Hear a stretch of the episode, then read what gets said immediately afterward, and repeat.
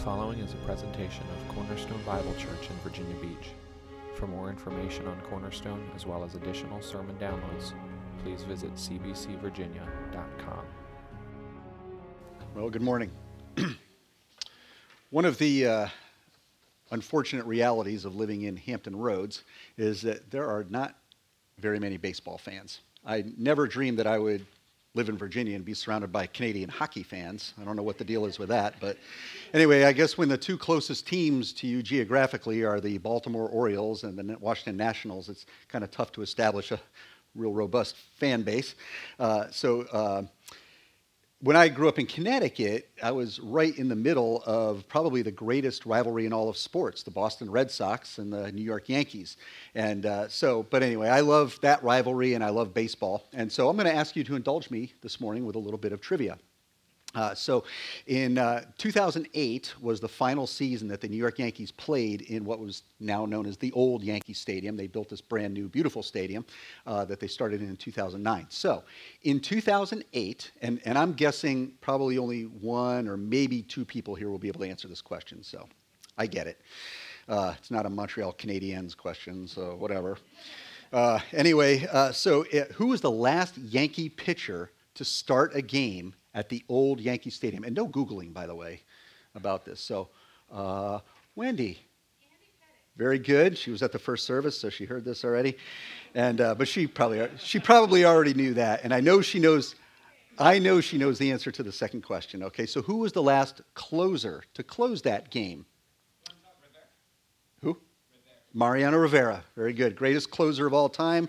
Only closer to, only baseball player to ever get a totally unanimous vote into the Hall of Fame. So, anyway, it dawned on me that I will be the answer to a cornerstone trivia question. Who was the last pastor to preach at two services before we switched back to one service?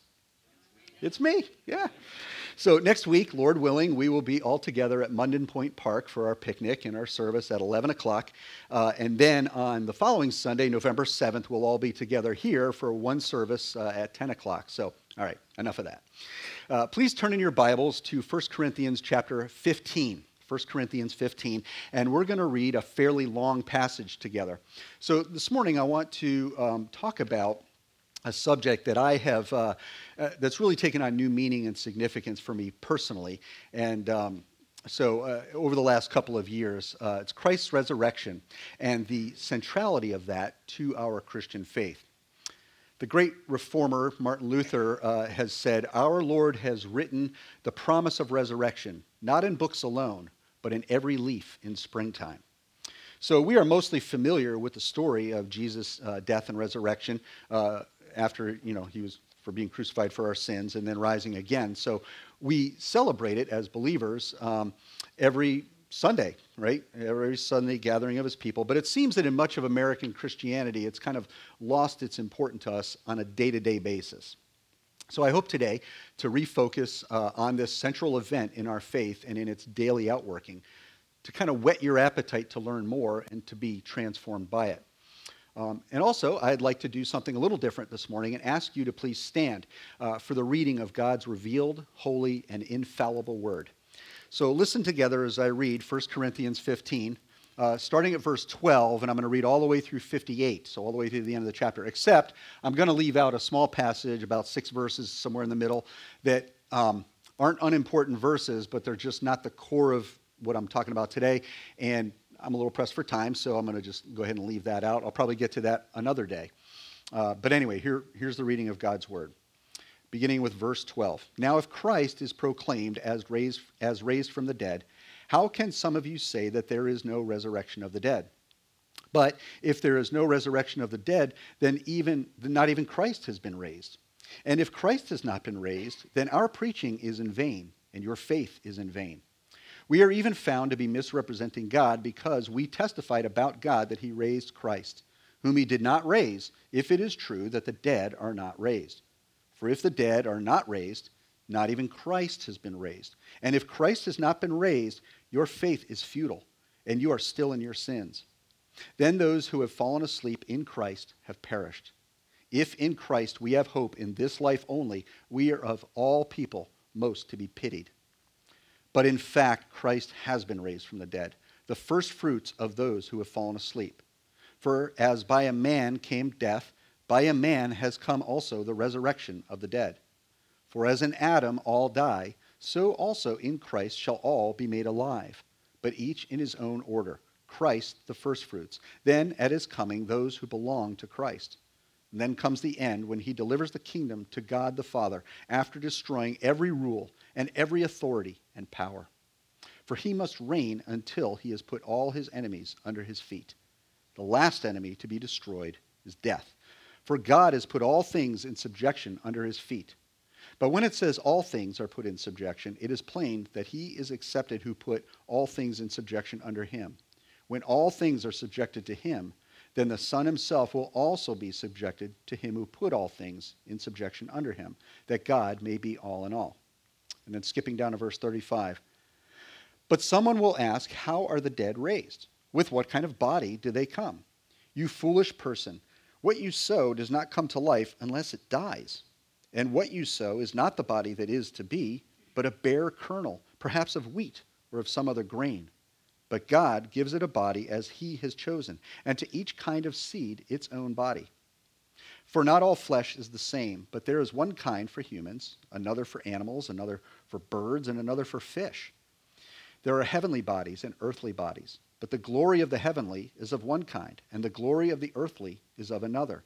There is one glory of the sun, and another glory of the moon, and another glory of the stars, for star differs from star in glory. So is it with the resurrection of the dead. What is sown is perishable, what is raised is imperishable. It is sown in dishonor, it is raised in glory. It is sown in weakness, it is raised in power. It is sown a natural body, it is raised a spiritual body. If there is a natural body, there is also a spiritual body. Thus it is written The first man, Adam, became a living being, the last Adam became a life giving spirit. But it is not the spiritual that is first, but the natural, and then the spiritual. The first man was from the earth, a man of dust. The second man is from heaven. As was the man of dust, so also are those who are of the dust. And as is the man of heaven, so also are those who are of heaven. Just as we have borne the image of the man of dust, we shall also bear the image of the man of heaven. So I tell you this, brothers flesh and blood cannot inherit the kingdom of God nor does the perishable inherit the imperishable. Behold, I tell you a mystery. We shall not all sleep, but we shall all be changed in the moment, in the twinkling of an eye at the last trumpet. For the trumpet will sound, and the dead will be raised imperishable, and we shall be changed. For this perishable body must put on the imperishable, and this mortal body must put on immortality.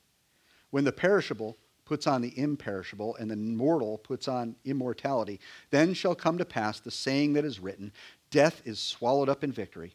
O death, where is your victory? O death, where is your sting? The sting of death is sin, and the power of sin is the law. But thanks be to God, who gives us the victory through our Lord Jesus Christ. Therefore, my beloved brothers, be steadfast, immovable, always abounding in the work of the Lord, knowing that in the Lord your labor is not in vain. Amen. You may be seated. Thank you. Well, as I mentioned, most of us are familiar with the accounts of our Savior Jesus' resurrection. And while there are some minor differences among the Gospels, there is, they are truly minor, and they're really just the kinds of differences that you would expect to see in such a shocking uh, event, all right, that, would, um, that was witnessed and processed by different people with different perspectives and really writing for different audiences. And uh, so all four accounts, though, agree on the following. I'm going to boil it down to what they all tell the same, okay? Jesus was crucified had died and was taken off of the cross by Joseph of Arimathea. And Joseph wrapped the body in a linen shroud and laid it in his own tomb, since it was the day of preparation right before the Sabbath. Okay, so they had to work quickly. And a great stone was rolled in front of the tomb. At some point, very early on the first day of the week, Mary Magdalene arrived at the tomb. Now, John, the gospel writer, only mentions Mary Magdalene, so she is common to all four accounts. But the synoptic gospel author, authors also mention Mary, the mother of James, or the other Mary, and a couple of other women are variably mentioned as well. Nonetheless, upon their arrival, the massive stone that was sealing the tomb had been rolled back. And either one or two persons or angels were present, and they were either dressed in white or they had the appearance of light. One of these beings, whoever or how many of them there were, spoke and declared that Jesus was not there, that he had risen. Upon hearing this, the women, or the woman, ran from the tomb and told at least some of the disciples. And then, sometime later, whether that day or, some, or at some other time, Jesus himself appeared to the disciples. None of these details is disputable among the gospel narratives. Beyond the written words of the gospel writers, though, imagine with me for just a moment what this might have been like. The one that the disciples and other followers of Jesus had finally taken to be the Savior of Israel had been defeated by the Roman machine, aided by their own Jewish leaders. Another dead revolutionary and more years of oppressive pagan rule in their own land. Well, shortly after he had surrendered his spirit, Jesus' blood in his body would have probably congealed, thickened, become more like caulk than blood. Throughout the Mosaic law, God told the Jews that the life of a person or an animal was in the blood. And so, blood that is thickened now and, and really not even able to move around in your body, it can't flow any longer, can be understood to have no life in it. The tomb holding Jesus' body was dark, it was quiet, still. There wouldn't have even been any visitors on the outside because it was the Sabbath and everybody was at home. But then his heart began to beat, his blood began to flow. His brain began to fire back up. His lungs expanded to draw in oxygen, and they exhaled to breathe out the carbon dioxide. And probably after a few moments, I imagine anyway, a wry little smile began to creep across his face, and he opened up his eyes and he sat up in the dark. From there, of course, we have no idea what really happened. Did Jesus roll the stone back and walk out? Did one or two of the angels? Did an earthquake happen to move the stone? We don't know. What we do know, however, is that Joseph of Arimathea got his tomb back. He probably didn't realize that he was just lending it to Jesus. Jesus left the tomb behind and went on his way. He was no longer in the grip of the death to which he had given himself on our behalf three days earlier. In fact, he used death for his own purposes.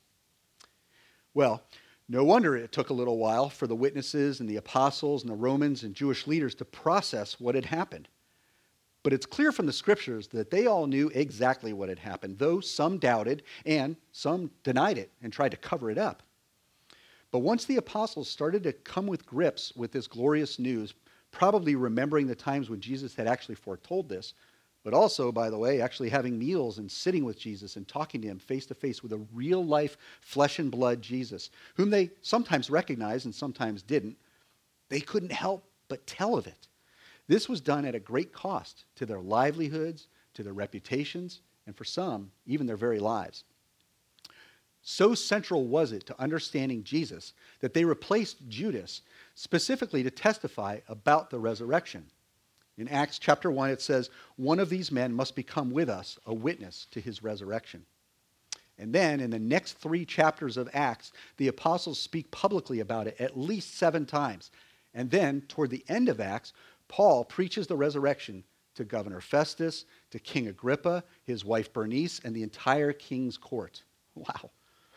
So, why is this so important that Christians should testify about it to the world? Well, let's walk through this passage from Paul's letter to the Corinthian church. So, 1 Corinthians 15 seems to move in a particular direction. It's Christ's resurrection, then our resurrection, then our uh, inheritance, our bodies are changed to inherit an, imperish- an imperishable kingdom, and death is finally dealt a death blow. At the start of the chapter, chapter 15, before our passage that we read this morning, Paul is reiterating his gospel message. And in verses 3 and 4, he states what is of first importance that Christ died for our sins according to the scriptures, that he was buried and raised again, again according to the scriptures, and that he appeared to Peter and to the other apostles, and then to still others, and then finally to Paul himself. And then he goes on to stress the central importance of Jesus' resurrection to our entire faith. Now, there were some in the Corinthian church who found the resurrection extremely difficult to believe. And in fact, outside of Judaism, which understood a future resurrection, this was, very dif- this was a very difficult idea for the rest of the world to swallow. It had never happened before, and as I've said previously, people in that day understood death. They were close to it all the time, they touched it. They didn't have funeral homes that took care of all of that. They had to prepare bodies for burial themselves. And in that context, no one had ever seen or expected to see someone rise up from the dead. And as I said, most Jewish sects, like the Pharisees, for example, did read in the scriptures the promise of eternal life and some sort of resurrection. Uh, N.T. Wright, in his excellent book, Surprised by Hope, he points out that most Jews of the day believed in an eventual resurrection where God would look after the soul until death, or uh, after death, until he would give them back new bodies on the last day when he would judge and remake the whole world. And Martha reflects this belief when she says to Jesus, talking about Lazarus, I know that he will rise again in the resurrection on the last day.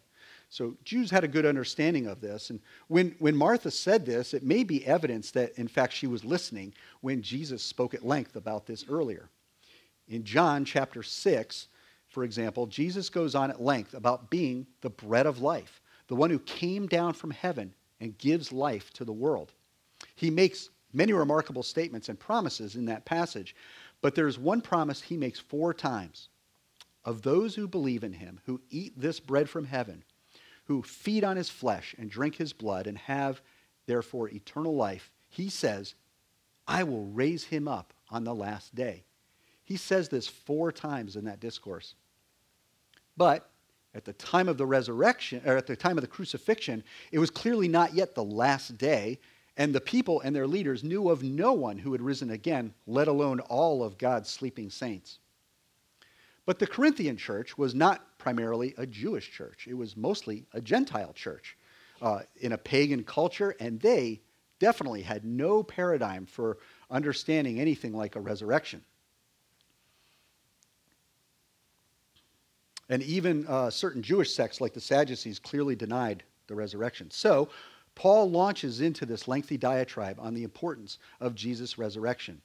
In verses 12 through 19 of our passage, he gives a series of if then statements to help the believers understand that the resurrection of their Savior Jesus means everything.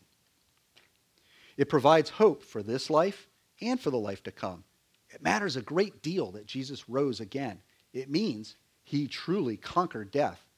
He could laugh at death. He could poke it in the eye and even use it for his own ends, which is exactly what he did. So without the resurrection, our faith is futile, meaningless, and we are still dead in our sins. The wages of sin is death. So Jesus lived a sinful life on our behalf, a sinless life on our behalf, and suffered our wages unto death in order to satisfy that righteous payment. And then he shook death off and said, Whatever, death, and now he gives us eternal life. Paul expounds on this further, starting in verse 20. Christ has been raised from the dead, and he is the first fruits of those who have fallen asleep. Now, first fruits was an important concept in Hebrew culture, Hebrew tradition. It usually referred to just what it sounds like. It was the first fruits of the harvest each year. These were the most precious and were offered to God in thanksgiving and trust that there would be more fruit coming. So Jesus was the first fruits of those whom God would call back from the dead into these newly resurrected bodies, meaning that there were more to come. Then Paul compares Jesus and Adam. Adam delivered death to mankind by his disobedience and his rebellion. But Jesus delivered mankind from death by his obedience and his loyalty to his Father. Paul further describes an order to this activity. God's people were not resurrected along with Jesus, they would come later. Jesus was the first fruits. Then, when he returns, he will raise up those who have fallen asleep to be with him. Then comes the end, when he delivers the kingdom to God the Father after he, estab- after he establishes his reign on the new earth. He must reign until no enemy is left. And at last, that final enemy will be death. While Jesus has already shown his dominion over death by using it and then beating it, it does still linger here on earth, right? We know this. But not for long, praise God. Death will finally and ultimately be put in total subjection under the king's feet, and God will be demonstrably all in all. And starting in verse 35, now Paul addresses another question frequently asked uh, which many of us often ask even today. And there's a sense in which this is a good question, if only for curiosity's sake. And that question is, and it's kind of a twofold question, um, with the second question clarifying the first how are the dead raised? With what kind of body do they come? Well, it's unclear if this is kind of a sarcastic kind of question, similar to the Sadducees' question of Jesus when they were trying to trap him. If you remember in the Synoptic Gospels, the everybody's trying to gang up on Jesus, right, and trap him in questions. So the Sadducees, who don't believe in a resurrection, they come to him and they create this kind of weird scenario, right, where a woman has married a, a, a guy and the husband died. So then she marries his brother and he also dies. And she goes through seven men. I don't know who the seventh guy was that decided it would be a good idea to marry her with that track record. But uh, anyway, she goes through seven husbands, all of whom have died. And so they try to trap Jesus in, okay, well, in the resurrection, whose husband will she be? There are seven options here. Which one will she be? Um, and so he tried, they try to trap Jesus in this. And so, so this question that Paul is presenting here may be a similar rhetorical question that was used to try to trap Christians uh, who believed in the resurrection. Well, similar to how Jesus responded to the Sadducees, Paul answers these skeptics by calling them foolish. It's a question that entirely misses the point. They are stuck in the physical world of what they can see and touch and experience and are blind to the greater reality and promise of God to recreate his creation. God is not bound by our experiences. He can do whatever he wants. Well, seeds are a great illustration of this. Uh, they look nothing like the plant from which they come, and they look nothing like the plant that they will become. Okay? God gives them different bodies, and even similar looking seeds become very different plants, as we'll see here. And as Jesus had illustrated another time, a mustard seed is just the tiniest of seeds, and yet it grows into one of the largest trees in the Middle East. Some plant seeds look pretty much exactly the same. Cucumbers and melons, for example, uh, cantaloupes, look the same, but they yield very different fruits. They look different, and they certainly taste different. Most kids will eat cantaloupe all day long, but give them a cucumber, maybe not so much. And pepper and eggplant seeds are also kind of hard to distinguish, but they yield very different fruits as well. But there's another analogy at work here. The mature mustard tree, or cucumber, or melon, or pepper, or eggplant, don't have a chance unless something else happens first. The seed from which they come must die. It must be put in the ground and die before it will yield a new shoot, from which comes a new taproot, and from which grows a glorious new plant. This is part of what Luther was saying with his quote that I read earlier. Our Lord has written the promise of resurrection, not in books alone, but in every leaf in springtime. And this is true not only of plants, but of animals and people too, and also of heavenly bodies the sun, the moon, the stars, and the other planets. He gives each one a glorified body for his glorious purpose. And while what that looks like is fascinating and fills us with wonder, as it should, we also must humbly realize that this is the business of God. And if he says he's going to do it, we ought not to assume that just because we're not creative enough to guess what that might look like, that he can't do it. It's all done according to his own plan. So let's not wring our hands, Paul is saying, over what our re- resurrection bodies will look like or how they come about or any of that. Our bodies, which display God's glory, remember, God said his creation was very good, our bodies are perishable. I'm 55 years old, and while in many ways I'm sure I look and still feel very young, I am starting to feel my age, especially after yesterday's workday that we had here. So our, um, uh, you know, uh, I'm looking at possible surgeries to my knee and my right shoulder. My back hurts more often than I like to admit. My feet have something painful going on in them, maybe arthritis. I don't know. My right ankle clicks whenever I walk downstairs. That's really enjoyable. And I'm not likely to be hiking the Appalachian Trail anytime soon. My hair is starting to turn gray, and I have less of it. These are all effects of sin, of the fall. Adam and Eve came with no expiration date. They were supposed to live forever in glorious fellowship with Almighty God. But their sin ushered in the curse of death. Paul says in Romans chapter 8 that creation was subjected to futility and is in bondage to decay. The larger point that Paul is getting at in 1 Corinthians 15 is that our resurrection bodies, like the resurrected world, will be imperishable. He begins to address this starting in verse 42. The body that will be raised will display God's glory in a way that's very different than our perishable bodies. It will be in some kind of an imperishable form. The body whose glory is now partially obscured in the dishonor of sin and death will be raised to fully and completely reflect God's glory. The body which dies in weakness will be raised to share in the power that comes from God Himself. And finally, the one who dies in a natural body will be raised to life in a spiritual body. Note, however, that it is still a physical body. Okay? This does not imply some kind of a wispy, non material, ghost like spirit. Okay? What he means by spiritual, it's the sense that it is consistent with the character and the activity of the Holy Spirit. Okay, which is how Paul always uses the word spiritual in all of his epistles. So he hasn't shifted gears here to come up with this new kind of ghost like, ethereal, you know, ooh, spirit kind of thing, okay? It's still going to be very physical. Paul then continues to illustrate these perishable, imperishable, natural versus spiritual comparisons by going back again to Adam. Adam was a natural man, a man of the dust, created by God. But Jesus, the last Adam, became a life giving spirit. Adam, as a living being, present, represented the first of his natural species. But Jesus, the last Adam, as a spiritual being, represents the first of his spiritual people. The point is that full spiritual existence in a glorified body does not come until natural existence in a physical body has ended. But when it does, we will share in the same kind of spiritual existence as our Lord, as surely as we now share in the same kind of physical experience or existence as Adam.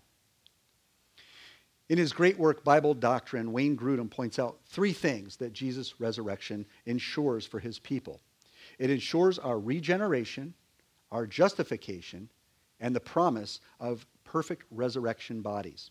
Let's unpack this a little bit. So, first, it ensures, his resurrection ensures our regeneration. Regeneration is the act by which God gives us new life, converting us from dead sinners to living disciples through being born again.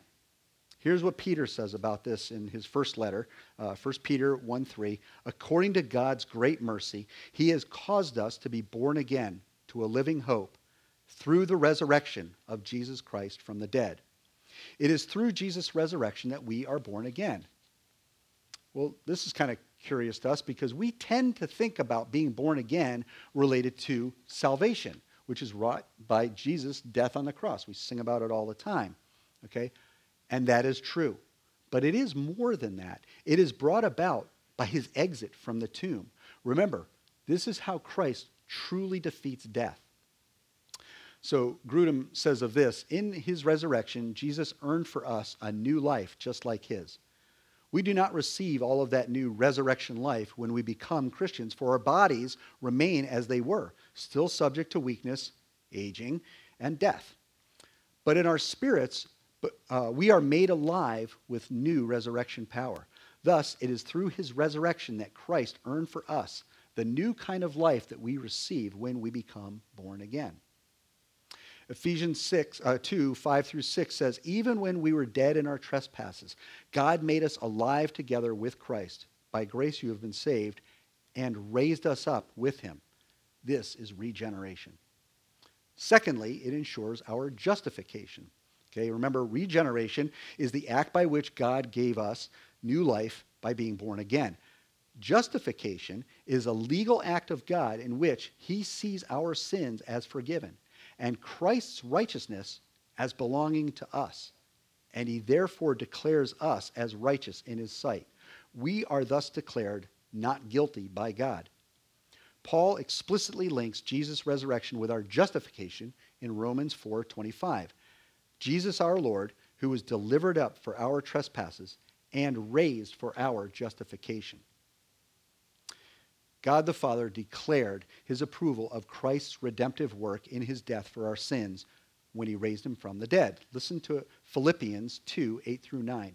It says that Christ humbled himself by becoming obedient to the point of death, even death on a cross. And therefore, God has highly exalted him and bestowed on him the name that is above every name. God approved of Christ's finished work on the cross. So if God raised us up with him, as it says in Ephesians 2 6, then by virtue of our union with Christ, God's declaration of Jesus is also his declaration of approval of us. Theologian J. Gresham Machen's last recorded words were I'm so thankful for the active obedience of Christ. No hope without it. And third, Christ's resurrection ensures our perfect resurrection bodies. Going back to what Paul said to the Corinthians about Christ being the first fruits of those who've fallen asleep, first fruits also refers to the first taste of the coming harvest that indicates what that harvest will be like for that crop. So, Christ, as the first fruits, shows what our bodies will look like when God raises us from the dead upon Christ's return, and he gathers us into his presence. Clearly, since his body was physical, glorified, and imperishable, we can expect that our bodies will be physical, glorified, and imperishable. Hallelujah. Well, as Francis Schaeffer asks, how should we then live? The resurrection has at least three applications for us in the here and now that I'd like to draw to your attention. So, this to me has been a particular uh, challenge and exhortation and encouragement. And I would like to challenge, exhort, and encourage you as well. While the resurrection is a remarkable event that seals for us our regeneration and justification, I think most Christians, and I'm saying this really from my own experience, uh, we miss how it is also key to our sanctification to the working out of our salvation in this world. So here are three practical applications as Paul describes them. One, consider yourself dead to sin. Romans 6, 11 through 13. And I'll go back through and kind of unpack these a little bit more. So consider yourself dead to sin. That's the first one. The second one, seek things that are above. Colossians 3, 1 through 4. And third, be steadfast in the Lord's work. 1 Corinthians 15 58. So consider yourself dead to sin.